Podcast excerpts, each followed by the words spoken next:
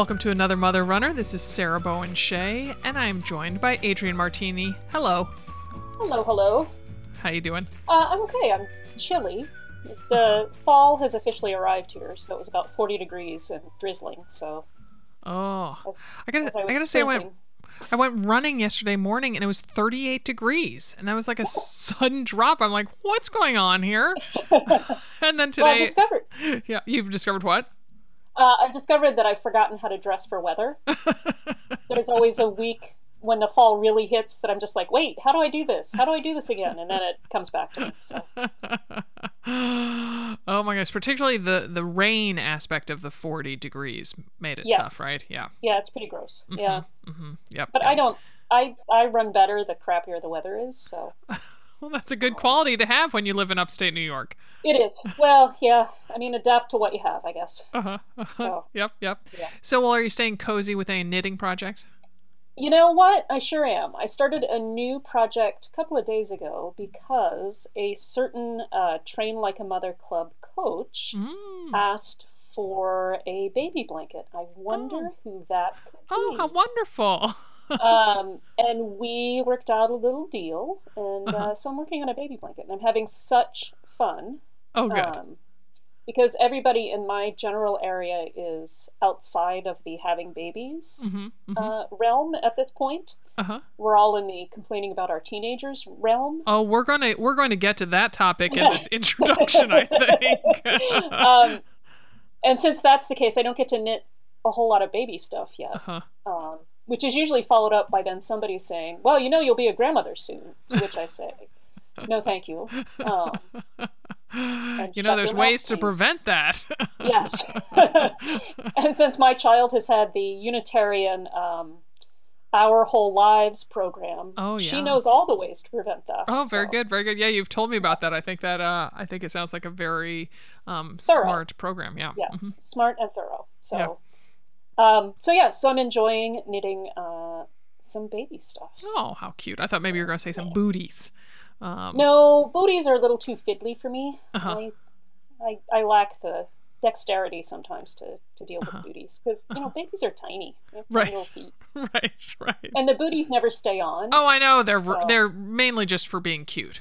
They Uh, are. Yeah, Yeah. yeah. They don't booties sure. and bonnets Mhm. just for being cute, and then you know blankets and sweaters for when you actually want to keep the baby warm. So, Right, right, right, right. So, Yeah. sp- speaking of kids, did you do anything fun for Halloween, which, as we record this, was just last night? Right? Um, yeah, no. Um, my kids declared this year that they did not want to trick or treat Oh, at all? at all. They wanted nothing to do with it. Um, Maddie, my teen, my fifteen year old, Uh-huh. decided to. She wanted to watch the Addams Family movie, Mm. Do do do do. Um, yep. hmm Yep. and then declared that she had found her the family that she wanted to be in. And I was like, Stop. Alrighty. Morticia is my true mother. Yes. Mother. Yeah. I was like, well, your dad can't speak French. And she, of course, got grossed out and left. Um, and No, because it's you. It's just- you who needs to speak French because then he can kiss your arm up and down. Oh, that's right. It goes the other way. Yeah. Right, right, right, right. Um, well, I, I took German, which is not the world's sexiest. It doesn't make men kiss your arm up and down. No. No, it's a terrifying language, really. um, and my son has never really been into Halloween. Like, Oh. Even when he was really into Halloween, we'd go to like a- around a block or two, and then he'd be like, "Okay, done." oh my Um, gosh! Wow. So, and they do Halloween up big here. Uh huh. Just my kids weren't into it this year. So, and nobody comes up the hill to our house, Oh, I didn't know you lived so on was hill. pretty quiet. Oh, okay. Yeah. Oh, yeah. Yeah. I live right in the middle of a pretty steep hill. If you ever look at my Strava um, account, Okay. which you don't do because you don't care, um, you can see that uh, most of my runs are they start going up a pretty significant hill oh, because right.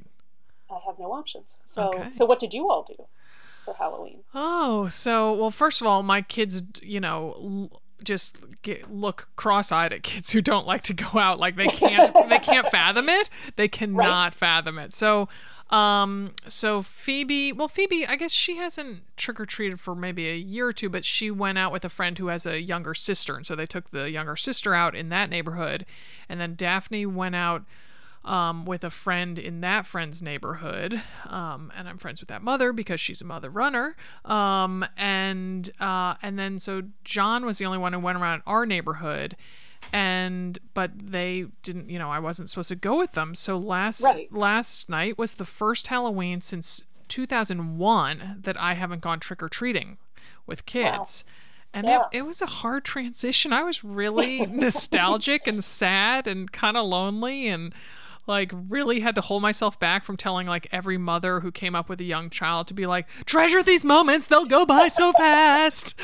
Um, and uh um so we don't get Well, you know, Sarah. Yes. Eventually, you'll have grandkids. Oh please! Oh please! You think I wasn't already thinking that? I dropped, so I had to pick up. I had to pick John up. You know, twelve-year-old John picked him and his friend up at school. Uh, they were two thirds of the Schuyler sisters um, from Right. Ha- Hamilton, as you saw on social media. Yes. And so Yep. John was and Peggy. Um, and so uh, so he had this fabulous dress and bonnet that we borrowed from Molly's daughters. And um, oh, and he wore his shoes that he'd gotten two years ago for to be Ariana Grande, which never took off the ground because it rained so hard that year. And so he trumped all, all around our neighborhood in these wedge heeled shoes. um, and uh, and so he wore the dress to school because uh, at their school, as long as you don't have a mask on, you're allowed to wear your Right. costume. Right. So, um, so he went around with his two gal pals, and boy, they, I mean, they got a lot, a lot, a lot of candy. Um, and because we have very, we have an excellent flat grid neighborhood, so it's like I, Right. with sidewalks, it's ideal for trick or treating, and a lot of people come in. Yes, Alex is shaking his head. Yes, um, it is a neighborhood that people like drive to to come to to go Oh, trick or treating Yeah. and um, so he had quite a good time. Um, so and I, I womaned our front door and um, handed out candy. Um, but Molly and I and Jack, uh, my husband, went to a Halloween party, an annual Halloween party that we always go to. We went to that last Wow. Friday night, yeah. And um, so and I repurposed a costume that uh, I was Dim and I were Elsa for um, Oh, like a, right. a Disney A yeah um for Disney princess no no what am I saying um oh my gosh I can't believe I'm blanking on this Tinkerbell and the one down in Disney World That's princess, isn't is it? it? Princess. Yeah yeah it just didn't sound right. So um and Alex looked at me like I don't have an answer for you Sarah. I don't know I don't know this. Pass. Um so she and I had been Elsa. So um I was um, driving somewhere and giving it some thought, and suddenly I'm like, I can be a special snowflake, and which I I love clever costumes, and I'm like, hey, that's kind of clever. And so um, I had Phoebe draw quite a big uh, snowflake, two snowflakes out of cardboard, and I spray painted them with this really awesome blue, sparkly paint. And I got light up a strand of light up snowflake, um, you know, like battery powered lights that I put around my right. neck, and I wore a um, uh, tutu, um, uh, tough girl tutu, white that had leftover um, big blue sparkly snowflakes on them, and I had gloves left over from Princess that had they were white with big blue snowflakes on the back of those, and um, so anyway, so I get there and I didn't realize that special snowflakes is a political thing. Oh, and Oh, yeah. So Yeah. I was totally out of that loop. So I walk in and immediately, you know, here I am in Portland. They're like, "Hey, great political costume! It's so timely! Oh my goodness!" I'm like, I'm like, "What are you talking about? I'm a special snowflake. You know, like the person who like acts like they aren't demanding, but they really are. You know, isn't that funny?" And they're like, "No, it's a political thing." I'm like, "No, I meant to be just oh, like totally funny, like the person who's like, oh, I don't mean to be a special snowflake, but I can only sleep on down pillows. You know, Right, So right. so anyway, so it was very fun, and there's um dancing. They have a de- they have a um uh, in true Portland style. Their side yard is um turf because Right. because then it doesn't get muddy and um Right. so Oh, like astroturf? AstroTurf, like yeah. grass? Oh yeah, and it's Oh. it's not uncommon to see that here in Portland because um, then if you let your dog out, you know your dog doesn't come in with muddy paws. Well, but then they pee on your astroturf. I don't know. I'm and I'm sort of I don't really know all the reasons why. Alex, do you know why people have astroturf in Portland other than a, a dog and muddy paws? Um, laziness, laziness. Hey, yeah, right. yeah, yeah. So because you don't have to Fair. Yeah, right. base, baseball, golf. Um, so uh, they put a DJ out there, and oh my goodness, had such fun dancing. I love dancing, and I don't get to do it enough. So um, that was very, very fun. Yeah, Right. yeah. My um the Halloween costume that is always my fallback, Mhm. um, and will be for the next few years at least, Mhm. is to go as the Queen of England, Oh, nice. um, so that I can walk around with my corgi. oh, fabulous. And do you tie a Right? kerchief over your head and wear I a, do. a Mackinac? yeah, I usually borrow uh, a wig or two from the costume shop, and uh, yep, wear and wear really house coat. sensible shoes. Yep, yep, oh, it's and wonderful. walk around going hello. I love it. I love it. Oh my goodness. So, and you are headed headed on a trip, aren't you? Do you, when do you leave? I, I, I am. Um, I'm leaving Saturday morning, so we're recording Oh. this on Wednesday the 1st. So I'll leave Saturday morning uh, and head down to the Big Apple, hmm New York City, Yep. Gotham. Yeah. Um, check out some dames, some brides. No, I don't know where that went. Um, doing guys and dolls in my head, apparently. Oh, I know. Oh, please! I saw the I saw the sailor suits as you were talking. Don't worry about. It. Yes. Uh-huh. Yes, good, good, good. Um, No, so I'm going to go down for the marathon, which is on Sunday. Mhm. Um, on Saturday at 3, we're going to have a little BAMR gathering. Uh-huh. Um, so if anybody is in the area and wants to join us, Yes. uh, and regardless, yeah, and r- sorry, regardless of whether person you don't have to be running the marathon or even Oh, no, spectating no, the no, marathon. yeah. It's just if you're Yeah. if you're within uh, a certain radius, a, a reasonable radius of the where you all are going to be meeting. So where so you're meeting at three on Saturday. We're meeting um, at 3 on Saturday at the New York Roadrunners New Balance. Um, oh, it's like a shop that they have. It's a permanent shop. It's right on the edge of Central Park. I can send you actual re- real details if you email me. Um, Mhm. But it's it's a good place for runners to meet or anyone to meet, and we can get out of the weather if there is weather. Mhm. Um, and if there isn't weather, we might wander up and take a look at the finish line because Mhm. it's only a block or two from there, or Mhm. go get some coffee, or and I'll have some goodies. Yeah, some swag from some of our partners. some swag. Yeah, you got Nuun and Sweatex and Yep, and some Stroopwafel. Stoop waffles. Yes. Uh huh. Yep. And oh, Um, and you have the Nuun um sweatbands. Um, yes, I sweatbands. Terry cloth Um, wristbands. Yep. Uh huh. yeah, so come see me. Come see some swag, Yeah. or get some swag, Yep. because I don't want to have to take it back. um, and so I'm volunteering at the race, and my shift is I'll be at the finish line from 6 p.m. mm-hmm. until 10 p.m. Mm-hmm. Um, welcoming in the the runners with whom I most identify, the ones who are pretty darn happy just to have gotten the race run. Uh-huh. So, um, I think it's really nifty that you asked for that time slot in particular. oh yeah, Yeah. yeah, yeah. Mhm. Um, and also too, it gives me Sunday to just kind of see the race because I didn't. When you're running it, you don't really get to. You don't pay attention to a lot of the other stuff that's Mhm. going on. So, um, that'll be nice too. Cool. Do you have a Uh, do you have a pal that you're going to spectate with? Nope. uh, I'm sure I'll find some people along the way, though. I, I have a bunch of friends who live in New York, and we're kind of sorting out plans. Uh-huh. I'll Uh-huh. spend Sunday night and then come back home on, on Monday. Oh, okay. All right. Well, that makes sense if you're volunteering until ten o'clock. Yeah, if I'm volunteering till 10 p.m., I'm not going to then hop the train and then drive home from the uh-huh. train station. So, yeah. Right, right, right, right, right. So should we maybe have since your name, your beautiful name, has a lot of letters and people might mess up the spelling of it? Should we just have them email BAMR at anothermotherrunner.com? Yes. Yeah, so B A M R at anothermotherrunner.com if you want to um, Yes. make sure that you connect with Adrienne and other mother runners on Saturday, November, is that the 4th, 2017 at 3 p.m. um, so I don't want people listening to this like you know a year and a half from now and be like, "I'm here, I'm here. Where is everybody?" um, and also, when you email me or when I email you back, I'll give you my cell number. So just in case we can all Uh, yeah, you know, text perfect. So. perfect, perfect. Um, yeah.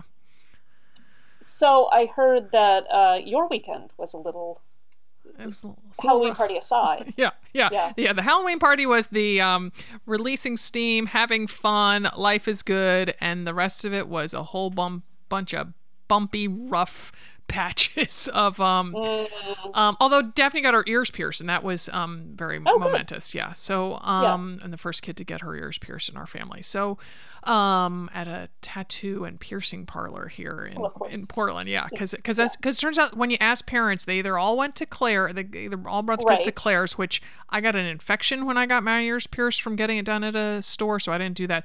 And otherwise yes, everybody everybody uniformly not oh, only Oh, yeah. says a piercing studio but the exact same piercing studio and it's called black hole and um yeah, that's not ominous. Yeah. and uh, like i say it was oh it's the woman who did it was just a, she was just wonderful so Yeah, um, that's not that's not just Portland. That they do that here too. Oh, good. Okay, good. Good, good, Yeah. good. Yeah. Yep. So, um, so anyway, yeah, um, John just is really, um, he's, um, he really can go from zero to sixty with his anger and and lo- Mm. losing his temper and shouting at people and meaning his parents or his siblings. Oh, and he and Daphne were just fighting like cats and dogs, and there was a lot of, you know, on his part, I hate you, mom, and you know, I'm Right. I'm filled with hatred to to the very, you know, out outskirts of my cells, like everything. Yeah. So yeah, yeah. Oh, so that, and then Daphne made some poor choices. One, uh, it was just bad. It was, it was, oh my gosh. So I fretted about it a lot. So I lost a lot of sleep, and Mm, and yeah, it was not fun. well, you know they're twelve, Yeah. so So I don't know. I just, you know, it's terrible because then I think, well, don't wish it away. Don't wish it away because they'll be out of the house before I know it. And uh, I think parts of it you can wish away. is that okay? No. yeah. Yeah, I think it's totally fine. Like there are parts where I'm just like, yeah, no, this I could do without this. This is not fun. Yeah, yeah, and Oh. um, so, uh, I don't know. Um, so it was just very. I, I just was like, I, and also we've been having beautiful weather, and so it was beautiful weather. Yet I was totally in a funk because of all this, and I'm like, no, no, no, no, it's going to be rainy and gray soon. I'll be in a funk because of that. Like I need to like be able to enjoy this lovely weather. So I need to save my funk. right, right. or I need to at least double up on it, you know, layer it like a sandwich, you know, so that I have the funk of, of being the mom of tweens and it being lousy weather and, you know, the Right. winter time and everything.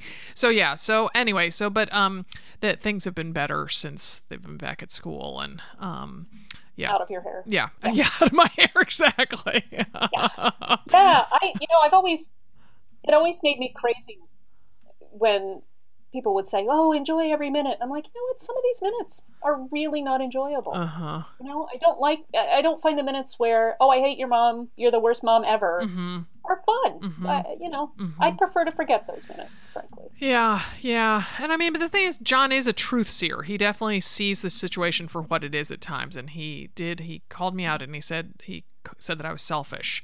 And, Mm. um, you know, there's a fair bit of truth to that. Um, and so, um, anyway, so get, I, I definitely paused and, and, um, have given, I've reflected on what he said and, Right? um, tried Did you acknowledge his truth? Oh, for sure. Oh, I oftentimes tell him that he re- that I really admire that he is able to see things as they are and to be able to succinctly and with great clarity sum up the situation. Right. Uh, Maybe now he gets to work on tact. um so um yeah, he um I think he's pretty repentant. So um Right. um and he was very loving to me. We had a nice time when he got home from trick or treating last night. Daphne Oh, and Phoebe both stayed over at their friends' respective friends' houses. So it was just, um, and Jack was out at a party, so it was just me and my me and my little Juliet at home. So Right, Juliet slash right. Peggy. Uh, Yeah, I was about to say Peggy, not Juliet. yes, Peggy. yes, yeah, yeah, La- For last night, Peggy, soon to be Juliet during the play. The play starts in, um, think the first one is on the fifteenth. So two weeks from today, it opens. Oh, wow. Yes. Yes. So Romeo and Juliet, for those of you listening in the Portland area, Romeo and Juliet at Da Vinci, um, starting Well, on the 15th. for what it's worth, Yes. those listening in the those listening in the Oneonta area, I haven't seen my husband since uh, oh, about a week ago because they're in tech for their Romeo and Juliet up at the college. So, Oh wow. Wow. well, we'll have to compare notes. Romeo and Juliet season. Yes, Yeah. yes. oh my goodness. So let's. I'm going to introduce our guest. Um, uh, she is Jackie Dikos, a registered dietitian based in Indianapolis, a mom of two boys. Jackie is a kick butt runner, a veteran of the Olympic marathon trials. Jackie penned a book that comes out next week called Finish Line Fueling: An Essential Guide to Runners' Nutrition. We'll chat with Jackie right after this break. Stay with us. Welcome back, Jackie. It's been a while. Uh, you were a guest on our pod back in the summer of 2013. Um, how's life been treating you since then? We know you've been busy with your book, which we'll get to in a bit.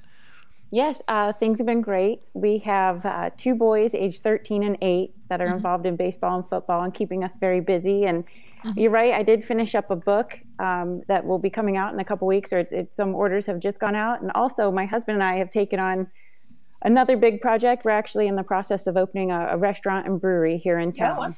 Oh, wow. That's exciting. Yeah, Tell us is. about that. Uh, you know, we we decided uh, we lived out west near you guys not too long ago, about eight years ago in Seattle, and we came away with just really loving the food and the whole atmosphere of um, the craft brewing. And my husband's a brewer, so we decided to open our own restaurant concept here, where everything is basically house made as often as possible, right down to our beer, and um, really great quality food that people feel like they can feel good about and maybe take take out and um, so yeah it, it's kind of a, a craft concept that we want to have our own craft breads and craft everything just made house made yeah Oh, it sounds good. That so sounds tell great. tell us the name of it. And my uh, nephew uh, just recently moved to Indianapolis. He just graduated from college, so I'll have to tell him about it. oh no kidding it's uh, called field brewing and it's in westfield indiana so a little bit north of indianapolis Okay. All right. Okay. Um, well, nice. Well, good luck with that venture. When does it open? it opens uh, we're shooting for a, a, around march or spring Okay. Good. Good. Yeah. Right. Nice. Um, so I hear that your marathon trial story was pretty epic. Yeah, well, um, it was definitely a journey. Uh, it was very memorable to say the least. But yeah, you know, I've qualified to the Olympic trials twice. My first experience was in 2008, where I trained my heart out and I thought I was uh, really preparing well. And then the last few weeks, I ended up suffering from hamstring tendonitis. And, Oh. you know, it's such a neat opportunity to even be there that I didn't know if I could ever do it again. And I didn't want to just um, throw it out the window. So I ran the race and did what I could. And, you know, I had the police escort finish across the finish line and last. And it, it meant the world to still finish, but it definitely left motivation to see if I could do it again and, and have a better finish. So in 2012, I, uh, qual- or I actually I qualified again at a home marathon here where I run, won it in 2010, which was meaningful too. But then in 2012, I came back and and made it to the trials again and had a much better experience. Um, they both were great, but this one I successfully finished with a strong performance. So, yeah, And and if I'm doing my math right, you had your second son in between those two attempts. yes, that's that's right. Yeah, Mm-hmm. Wow. Yeah. Making it extra badass. Very good. well, thank you. you know, they're motivating. It's a lot of fun to have. Uh, I, I've always appreciated having my kids as as partly training partners. Whether you're pushing them or they're riding a bike beside me, it's one of my favorite parts of running. oh, you are a patient mother. That's so nice. um, so, well, congrats on your book debuting, uh, Finish Line Fueling An Essential Guide to Runner's Nutrition. So, tell folks about it, especially since it deals with so many of the topics we're going to touch on today. Yeah, well, thank you. Um, you know, my goal when I was writing the book is to keep it practical because just like you described with kids and, and the challenge of running with them, I think everyday life has its challenges, and sometimes food just makes it feel complicated. So I created it's part book, part cookbook, where I kind of just go over really great foundational, fundamental concepts that support everyday fueling for both the recreational athlete to the highly training athlete. Um, and with that, our kind of application towards the end of the book of how to apply those nutrition concepts with recipes. Right. Right. Nice. Um, so, as we so often do, we asked our bammers to post some questions on Facebook uh, about diet nutrition. So, we have to start with a timely one, given that it's the day after Halloween. And Katie asked, Which treats from my kids' buckets can I use to fuel a long run? you know, it is a fun concept to do this time of year. It feels like an extra special treat too. Mm-hmm. You know, overall, I would steer away from um, if we're talking about just the practical end of it. Chocolate is going to melt and, and right. be messy and just horrid. Uh, yeah. I like that you went for the practical aspect. That, that yeah. so, uh, and you know, I, overall, we want to limit kind of that high fat aspect too. So, some of the really peanut buttery combined with chocolatey really wouldn't go well. But um, something like I, I, think even like um, a chewy kind of sugar based candy would work, whether they're gummy based or um, mm-hmm. something along the lines, maybe a Tootsie Roll or mm-hmm. you know something along that end. But the goal at the end of the day is always still to shoot for a general carbohydrate range of around 30 to 60 grams of carb per hour that that you're performing. So mm-hmm. um, whichever sweet treat seems to fit the bill and fit in that range for you over the course of your training run would be it, it works. Mm-hmm. Mm-hmm. I have a quick follow up question. Um, when I ran the New York Marathon last year, my favorite little treat that I had in my bag, and Sarah mocks me for this, were uh, Starlight mints, the little, you know, mints that you find in your grandma's candy drawer. Yes. Like hard what do you candy, think of that kind? Yeah, like a hard candy. Yeah. yeah. And they're full of sugar and mint. Yeah. You know, I th- I mean, ultimately, if you're meeting the carb goals and it's and it feels like it goes down fine, that works. I, from one standpoint, I do think um, I don't know if you could quite eat enough of them since they're a little bit. It, it's not like you chew and swallow. So right. um, as long as you still meet that carb range, and if you're working that in as part of the regimen, I think it can work. But if that was the the sole regimen, it might be a little tough to meet the carb. Oh goals. yeah, no, no, no, no. Yeah, but if you're throwing one of them, I think it sounds fun. It can stimulate the palate. Um, you know, get rid of flavor fatigue sometimes where people right. are just tired of the same thing. So yeah, I think um, that works. I love flavor fatigue as a term. Yes, um, I do too. Um, and that's have... exactly what I was feeling. So oh, I think it, it, totally describes how you know some I hear very often people just get tired of gels or whatever it is. Yeah. And if you can uh-huh. break that up, it, it's great. I have to say that at Twin Cities, uh, you know, where the course is lined by incredibly friendly Minnesotans, I have never seen more hard candy handed out at a race. Oh, really? Um, and just just so many people. And so finally, I saw this guy handing out Jolly Ranchers, and I was like, "Yeah, yeah, yeah." And he holds it out. It wasn't enough to just hand me one, because you know, being you know Mr. Nice, he was be like, "Oh, maybe she doesn't like you know, you know, sour apple or whatever." And so, um, so I grabbed one, and boy, those things last a long time. Like, right. I, I, I think that's so, that's the only challenge. As long as it doesn't interfere with really accomplishing the goal of get, taking in sufficient carbs during the workout or race or whatever it is but yeah. Um, yeah, then it's great. And you know, sometimes even if there's some ginger candies where they're ginger mm-hmm. flavored hard candies, yep. and yeah. for those who get a little nauseous sometimes, or that fits a lot of times with ultra runners too. Um, mm-hmm. That ginger can help pacify some of that nausea feeling. So yeah, mm-hmm. you can really play with it. Yeah, my um, daughter loves ginger hard candies from Whole Foods. That's like yeah. Um, forgetting what they're called. Alex, do you remember? You're you're nodding your head like you know. Oh, you like the chewy ones. All right. All right. yeah, I think ginger people is one of them. Yeah. okay. Um, so, all right. So now that we're back from the candy tangent, which is always a fun little side trip to take. Um, so uh, Sue dove in on our Facebook right away asking, um, please address the importance of fueling and recovery. And then she had like, it was delve a little deeper. Oxidative stress is huge and rarely addressed in nutritional advice. Yeah. So, you know, I um, think that question probably has a few layers to it, even. But mm-hmm. it, eating soon after workouts, ultimately, it supports the body's ability to protect from, um, you know, adapt to training demands. It strengthens the body. The more mm-hmm. you respond after a workout, the really the more you can command of your body. At, at the end of the day, is how I feel about it. And mm. oxidative stress is important. It's you know it's a, an imbalance between what we call ROS or reactive o- oxygen species and getting sufficient antioxidant defenses with everyday eating and what we're doing with those things. So there is a balance there that's necessary too. So hopefully one is recovering soon after workouts with really great whole food ingredients where you can have access to those great antioxidant sources too. So they kind of go hand in hand. Mm-hmm. But um, you know, absolutely, if someone can train or um, refuel within you know 30 minutes or so, uh, if it goes to 60, that works too. But a lot of mm-hmm. times. Mm-hmm especially newer runners, they might feel kind of nauseous after they run mm-hmm. and they'll go mm-hmm. hours after a long run without eating. And they are mm-hmm. not going to bounce back nearly like the runner who, you know, gets in the fuel early and has a small meal soon after even that snack. Mm-hmm. Right. Mm-hmm. So, yeah. thinking along those same lines, um, one of the Bammers, Virginia, uh, wrote that so many sources talk about a recovery snack that's the right ratio of protein and carbs. I know chocolate milk is one, which she loves, but she'd love to know another easy post run recovery snack. She has a rice intolerance, though, which cuts out the vast majority of bars. Yeah, you know, I, I stress less over that exact ratio because I think it, uh, while it, it makes sense, yes, at the same rate, I think sometimes it's not always practical and it can induce a different kind of stress in people where they're running out the door with kids and trying to make sure they're hitting their three to one or four to one carb to protein right. ratio. Mm-hmm. So at the mm-hmm. end of the day, I really just encourage uh, a, a, around half your body weight in grams of carbohydrate paired with 10 to 25 grams of protein. If you're within that spectrum, no matter how you put that together, you're going to support recovery.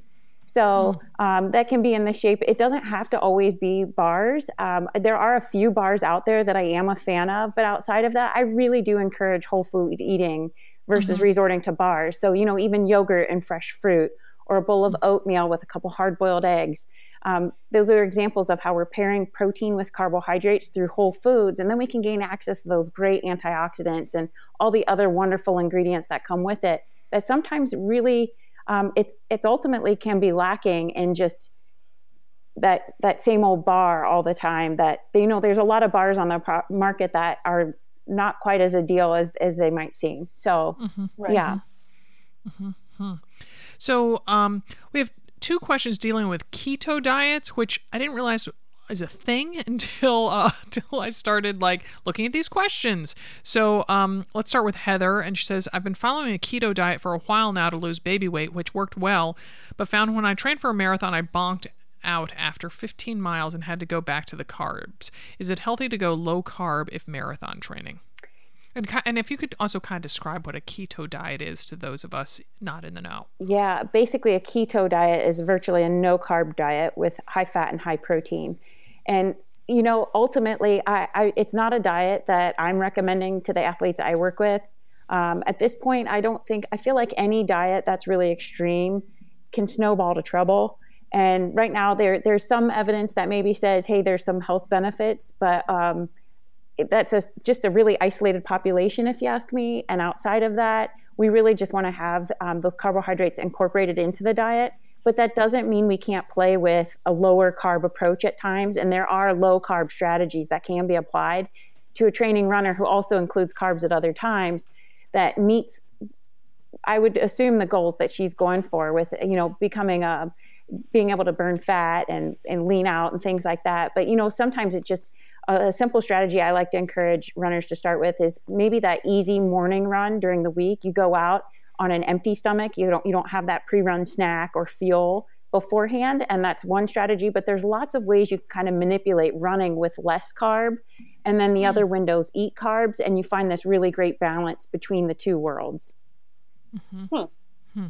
Another one I apply. Um, it, it's mm-hmm. mentioned in my book, but um, it's uh, kind of a, a, progression strategy of long runs where every it's a three week rotation of long runs where one long run your shortest long run and easiest you go without fuel so you might mm. you, you, can do it with skipping breakfast or not or you can do it with less carb during the run but you kind of play with how you use your carb or not use it in the easier example and then the next mm-hmm. long run you do half of your marathon goal kind of fueling regimen and then week mm-hmm. three you do your fuel full marathon fueling regimen and it gives your body a, a, a good judge of fueling with less, applying your marathon strategy. It's kind of a good balance between the two, and it forces you to rotate that because I run into a lot of runners who either just always run on empty all the time or they're always running full all the time. So uh, I feel like that rotation really forces you to, to apply strategy to that fueling technique. So, in the the thinking behind running on half full, as it were, like what is the? Talk to us about what the why one would be um, impelled to do that? Yeah, there's you know there's evidence that tells us that having a little bit of that lower carb approach supports how the body utilizes its energy while you're running. So mm-hmm. there are some gains with that in terms of some even call it quote unquote fat burning, becoming a better fat burner. Mm-hmm. So the goal is to play with your carbohydrate intake at times during training windows that will support the body's utilization of, of how it uses its energy stores while you're running. So, mm-hmm. uh, but it doesn't doesn't mean we get rid of carbs completely. At the end of the day, when you're performing and race day occurs, it's optimal to include carbs. These are only strategies we apply to kind of the training routine. And then mm-hmm. for goal performances, you always want to fuel with carbs because that will maximize your performance. Okay, and if if I can keep going down this track, because I have, you know, we've had nutritionists, including yourself, on on the uh, podcast, you know, had a lot of them on, and I used to go out for my e- easier morning runs without eating anything. And then one of them was like, "Oh no, no, no, you definitely have to." So then now I've made like that's my religion. I now, you know, definitely always have something before I go out. So even if I'm not training for a race, do you think there would be benefit to say like this morning before my 6-mile run that wasn't doing any pace cuz I'm just a month off my marathon?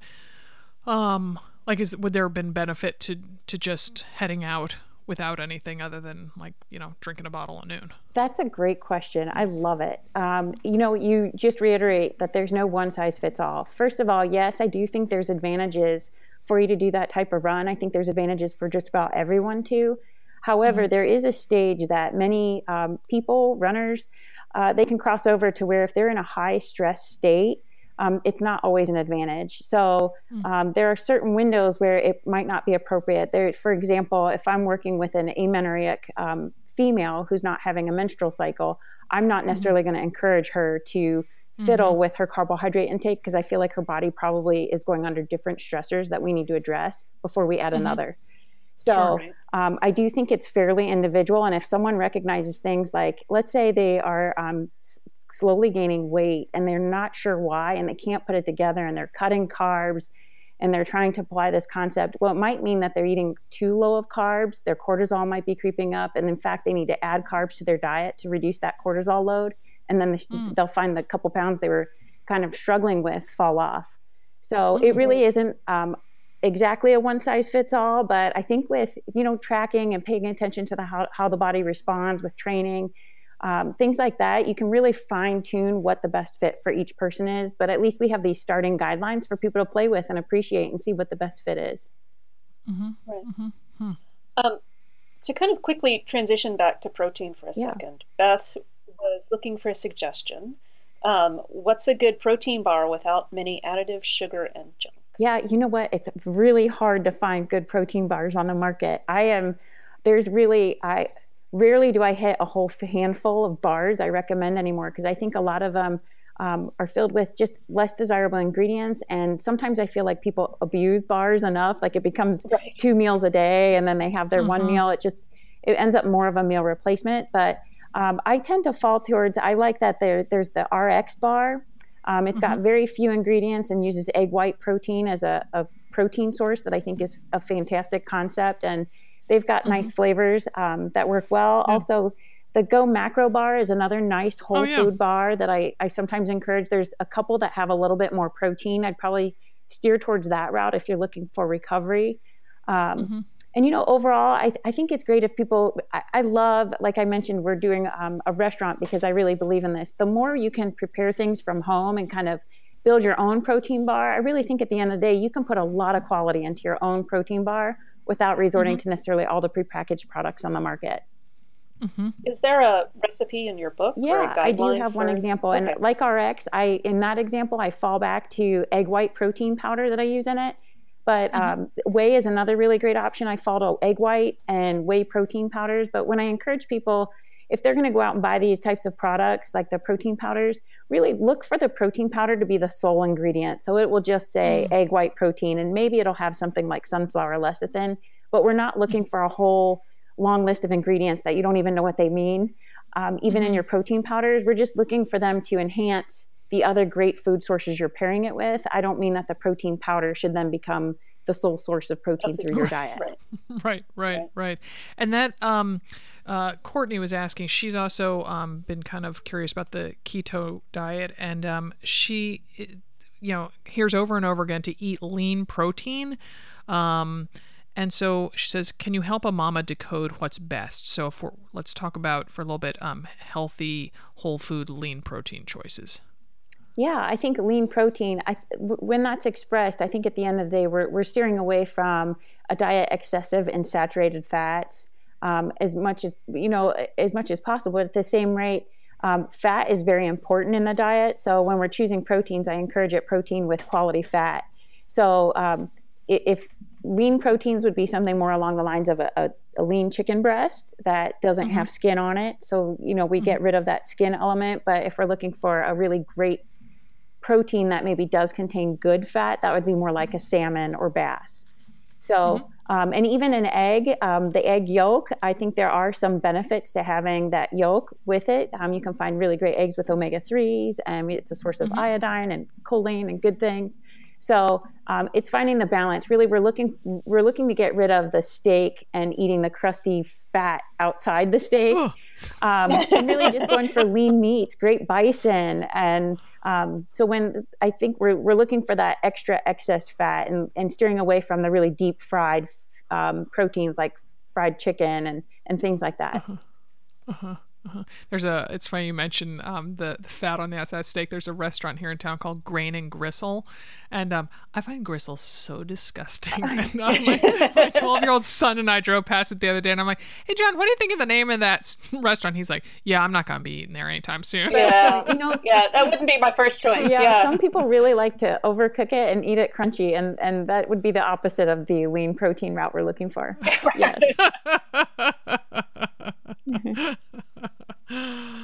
oh my goodness. Um, so let's switch to uh, portion control and weight management. Um, Jerry writes, I would appreciate the everyday facts when it comes to carbs, protein, and sugars. Not grams, please, as though that doesn't compute with me, but three portions of this, a cup of this, eight ounces of this.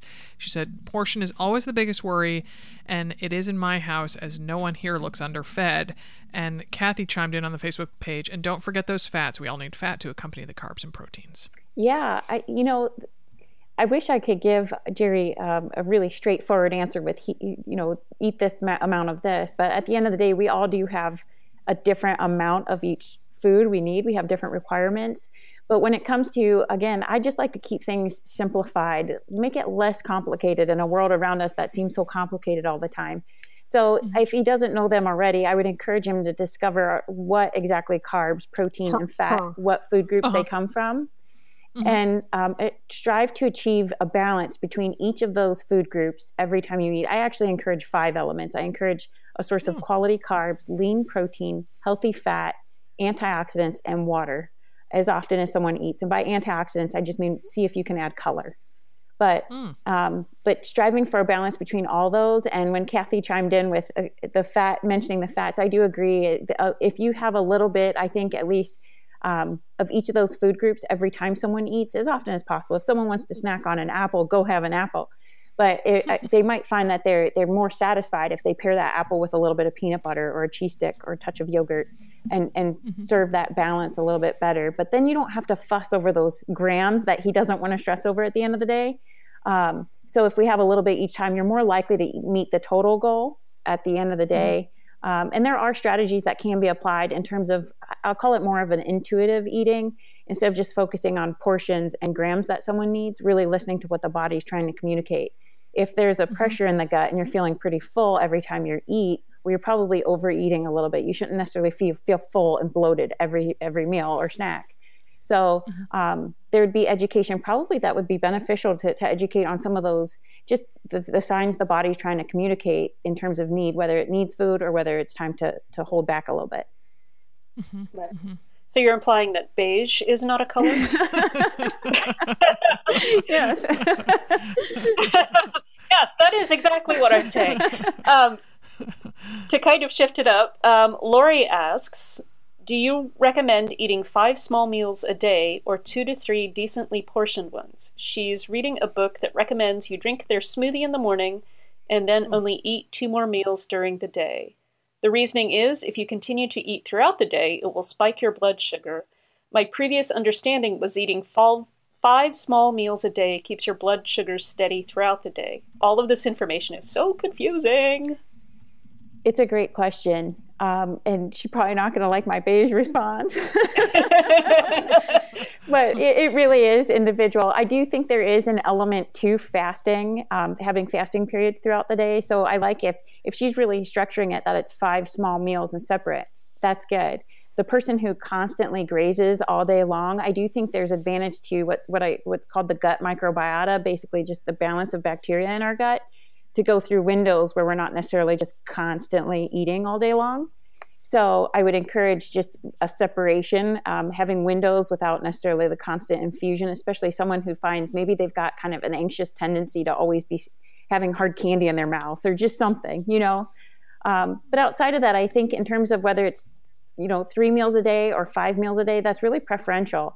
I think um, weight management issues and kind of the person's individual situation might come into play if those five meals grow and it becomes kind of an excessive intake in the day, or if someone's underfeeling with just the three meals and they're a very lean runner that could use some some weight gain, we might switch up the strategy for that too. So in in the it, right. at the end of the day, I don't think that if anyone says, "Hey, this is the hard cut answer and it's the right one," I can't say that that, that there is such a thing. There is no exact right or wrong answer to that question. Well, that's frustrating. yeah, you know, I, I I think five meals um, for a high you know a high calorie demand person five meals sounds appropriate or, or right. having at least three meals and a couple snacks right um, so this is one that I kind of relate to because I can I see this down the road for me closer than than you might think. Um, so what changes should one make to nutrition while aging and possibly approaching menopause? Uh, I'm running three to four days a week and working with a personal trainer and trying to lose a few pounds. What should the breakdown of macros look like as I approach 50? Um, and I know in your book there are suggestions for modifying the included recipes based on age as well as gender and performance goals. You know, I think uh, the, as we age, uh, a big factor that comes into play is a loss of lean mass. And so people feel like, oh, I can't eat like I used to because they don't have quite the calorie demand. So part of it is I encourage strategies to support that lean mass. And one of them is an aging athlete would want to increase their protein intake uh, uh, at least a little bit. So I would probably encourage that first and foremost to increase lean mass. So um, don't let that. It's easy to want to run one more mile and then skip kind of the strength exercises when we get back home. So as an aging athlete, it's even more important then to continue the strength regimen and pair that with an increase in protein as well. Mm-hmm. So, in terms of just macros, I would definitely focus on strategies like that. Um, and then we want to promote digestion as well. So, I sometimes might involve um, how where are your probiotic sources? Can we keep promoting healthy digestion and, and promote the the absorption and digestion of all the nutrients they're taking in day to day because that plays a role as we age as well. So um, the biggest thing I would say is for that person to bump up their protein intake and maybe cut back on specifically. I like as um, either way. I encourage everyone to kind of limit their sugar intake.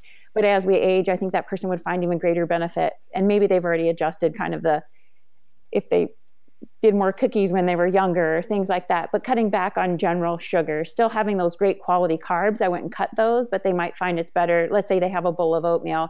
If they were younger and they used to put brown sugar on their oatmeal, they might find as they age, that's one thing that feels better.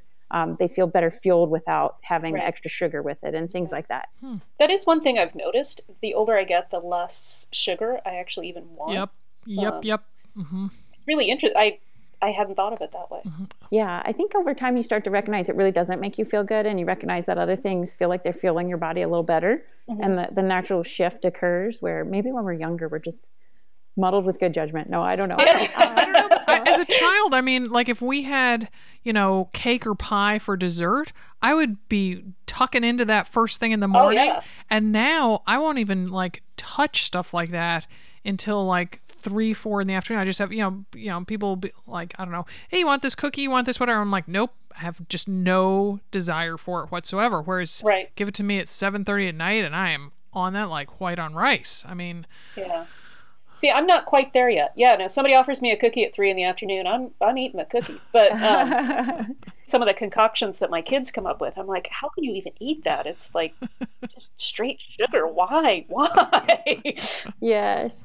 You know, and I think if someone's looking as they're aging to shed a few pounds, you know, a, a little sugar in the diet is pleasant. Um, maybe some honey on your oatmeal or, or different ways like that. But kind of those unwanted sugars that can creep up and get really high. Ultimately, they don't support, support a lot of quality. Mm-hmm. So they can be kind of inflammatory if you're overdoing that versus good quality food sources. So, especially if, if they're getting older and they're looking to kind of steer away from inflammatory factors, keep those few pounds off, shedding some of that sugar from their diet is a great way to, to, to support that. Mm-hmm.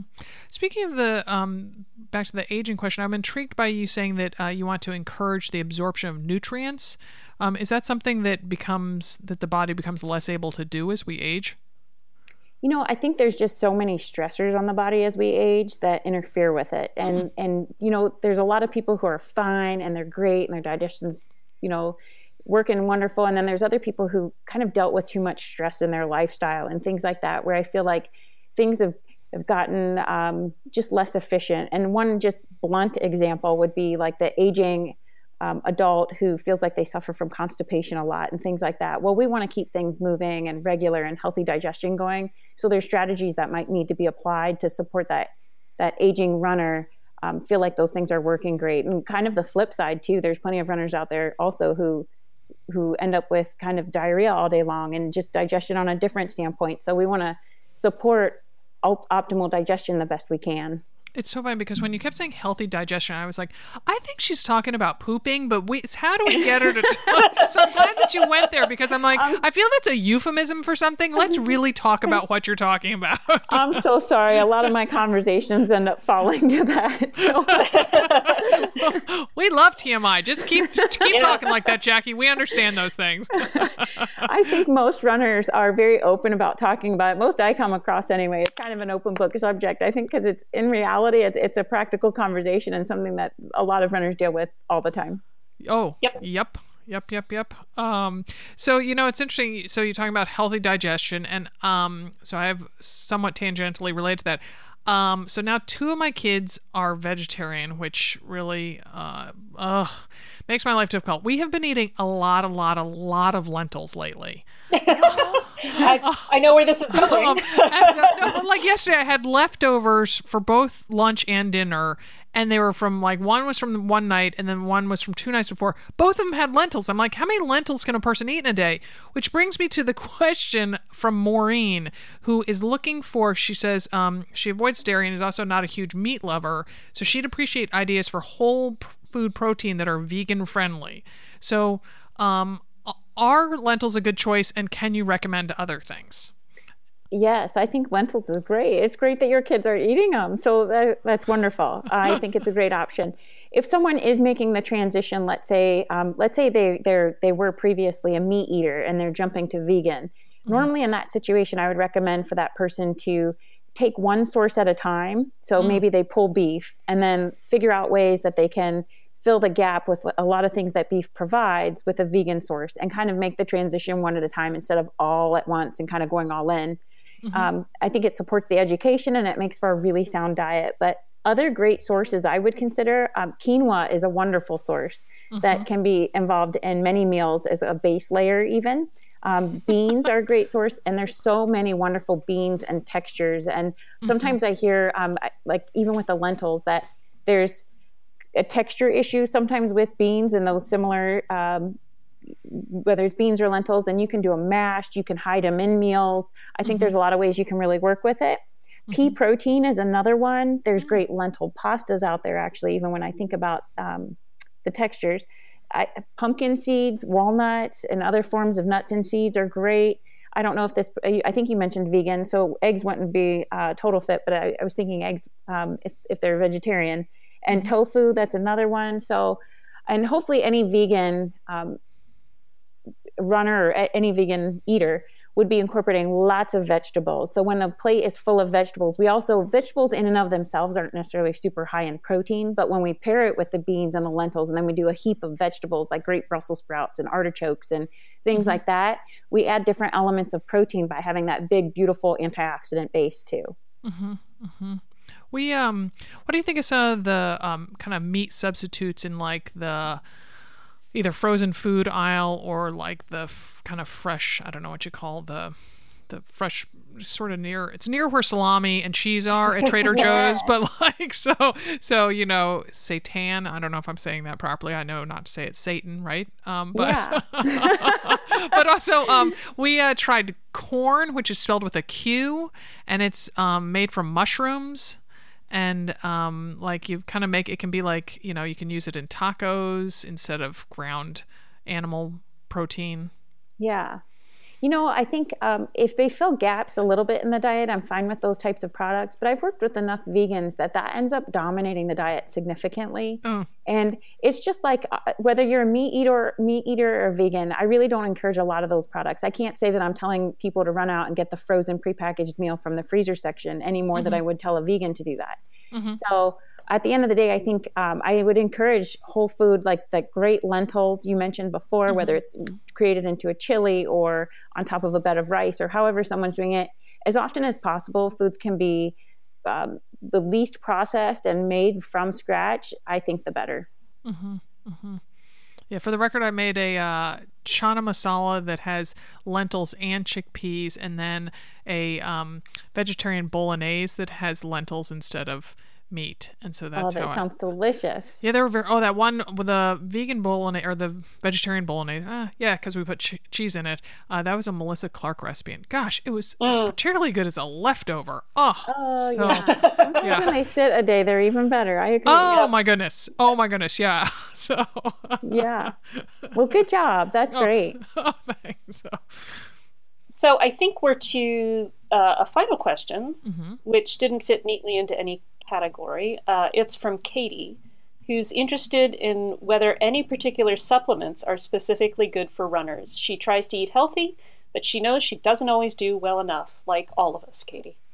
Yeah, I think it's a great question. There are a couple um, supplements I typically, or, or, a couple, I should say, laboratory evaluations too, to, to, just frequently for runners to have checked with their annual physical, and then we mm. would address that with supplementation too. But they're they're just trends I see most often. The two big ones I would say that I feel like make a big impact are vitamin D mm-hmm. uh, and iron. So checking ferritin status or at least having an initial full iron workup is often good for many runners. And yes, males work into that as well. Mm-hmm. Um, and, and you know, outside of that, there are other nutrients, and, and in my book I kind of highlight some of them, but I think other things to really make sure if if you're not necessarily um, supplementing, just making awareness that they're present in the diet, such as omega 3s, probiotics, magnesium, zinc. And then for that aging athlete that we were talking about, although this applies to younger um, athletes a little bit too, would be to consider glutamine. Hmm. But, you know, I don't know. Have you guys ever heard of the app called Cronometer? No, uh-uh. no. It's so uh, you, I'm sure you've heard of my, Lose It, MyFitnessPal, and things like that. Yeah, I, yeah. I'm less of an advocate of of those and a little bit more of an advocate of Cronometer because Cronometer actually tracks your micronutrient intake.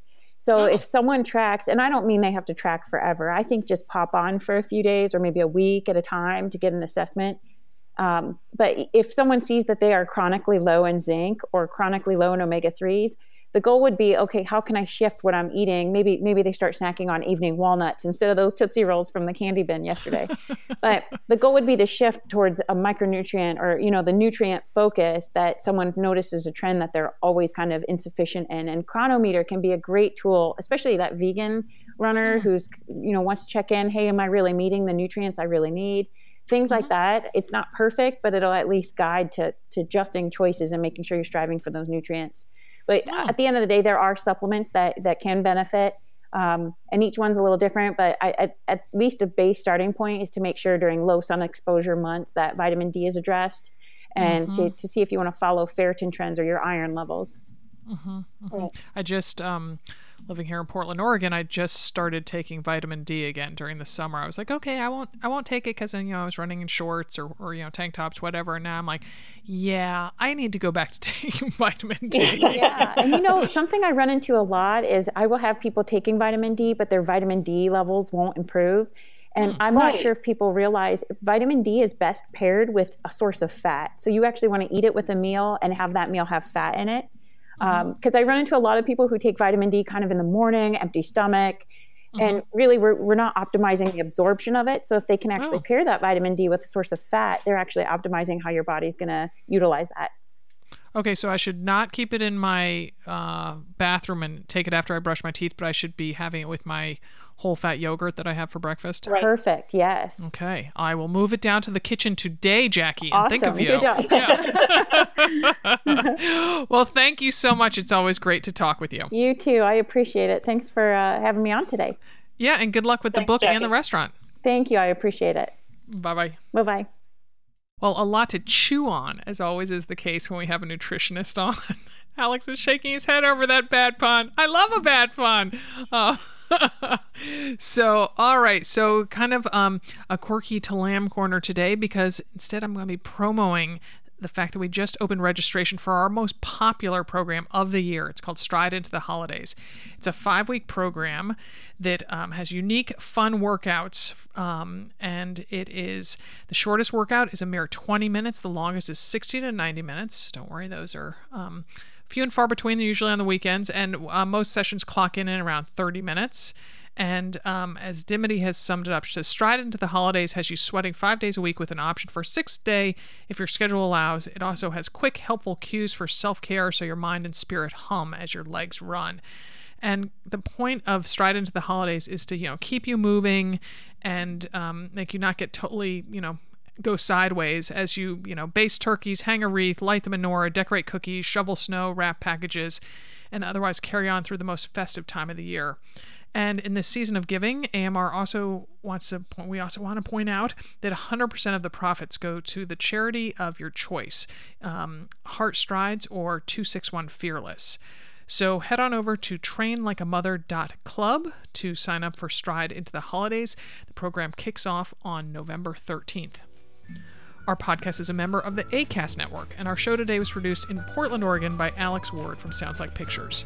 Many happy miles.